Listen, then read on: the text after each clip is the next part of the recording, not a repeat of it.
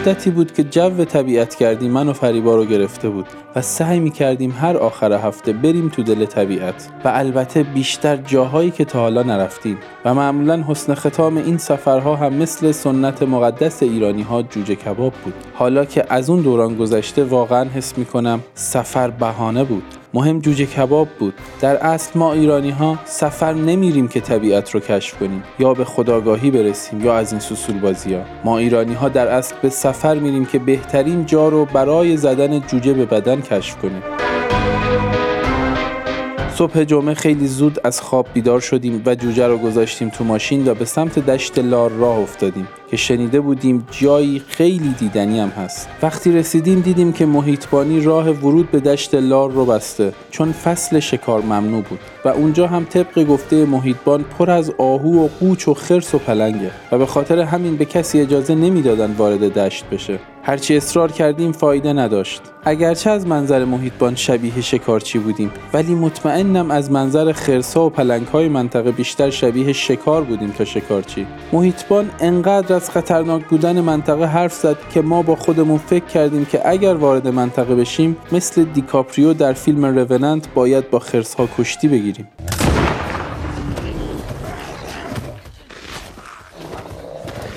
به ناچار مسیر رفته رو برگشتیم و خیلی راه نیومده بودیم که یک جاده فرعی که اولش روی یک سنگ بزرگ به صورت دستی نوشته بود به سمت امامزاده اسماعیل ما رو وسوسه کرد. به نظر خطرناک می اومد ولی بالاخره باید جایی رو برای کباب کردن جوجه ها پیدا می کردیم اولای جاده خیلی خوب بود ولی رفته رفته از خوبیاش کمتر می شد و به بدیهاش اضافه می شد تازه اول راه بودیم که جاده آسفالتی تبدیل شد به یک جاده خاکی و همینطور دستاندازها بیشتر و بیشتر می شد بعد چاله ها بعد سنگ های بزرگ وسط جاده زیاد شد. شیب جاده منفی بود و ما در اصل داشتیم یک دره رو به پایین می رفتیم سکوت همه جا رو گرفته بود. بعد از نیم ساعت رانندگی فکر کردیم پلنگ های منطقه هم تا حالا اینجا نیومده بودن. آنتن موبایل هامون که رفت احساس خطر بیشتری کردیم. هرچی می رفتیم هیچی نمی‌دیدیم. حتی فکر کردیم که اون نوشته به سمت امامزاده اسماعیل هم سرکاری بوده باشه. منطقی تر این بود که بیخیال شیم و برگردیم ولی من همیشه ترجیح میدم مثل نئو در ماتریکس قرص قرمزه رو بخورم. You take the blue pill, the story ends. You wake up in your bed and believe whatever you want to believe. You take the red pill, you stay in Wonderland.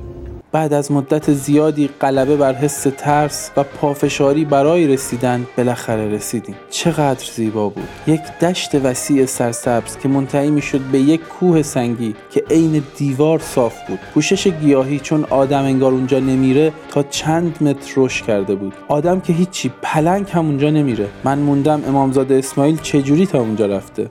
یه جای اومدیم هیچ نیست یه کوه داره یه چه گندگی این هم از عجایب میهن مقدس ماست. یعنی جایی که پلنگ نمیره امامزاده میره. با خودمون فکر کردیم با توجه به شرایط دوری از تکنولوژی و نبود انسانی تا شعاع چند کیلومتری اگر برای ما هم اتفاقی بیفته و همینجا ریغ رحمت رو سر بکشیم احتمالا چندین سال دیگه که پیکر مقدس ما رو پیدا کردن همونجا یک امامزاده می‌زنن اسمش رو هم می‌ذارن امامزاده صوفی کاپل. و چه سعادتی که مزار آدم یک همچین جای زیبایی باشه که آدم رو یاد جنات تجریمن تحت الانهار میندازه. انگار زندگی مثل همین سفر ما بعد از غلبه بر سختی ها و ترس هاست که زیباییش رو نشون میده. انگار که چیزهای خوب هیچ وقت دم دست ما نیست و هر چی دورتر بری چیزهای بهتری گیرت میاد.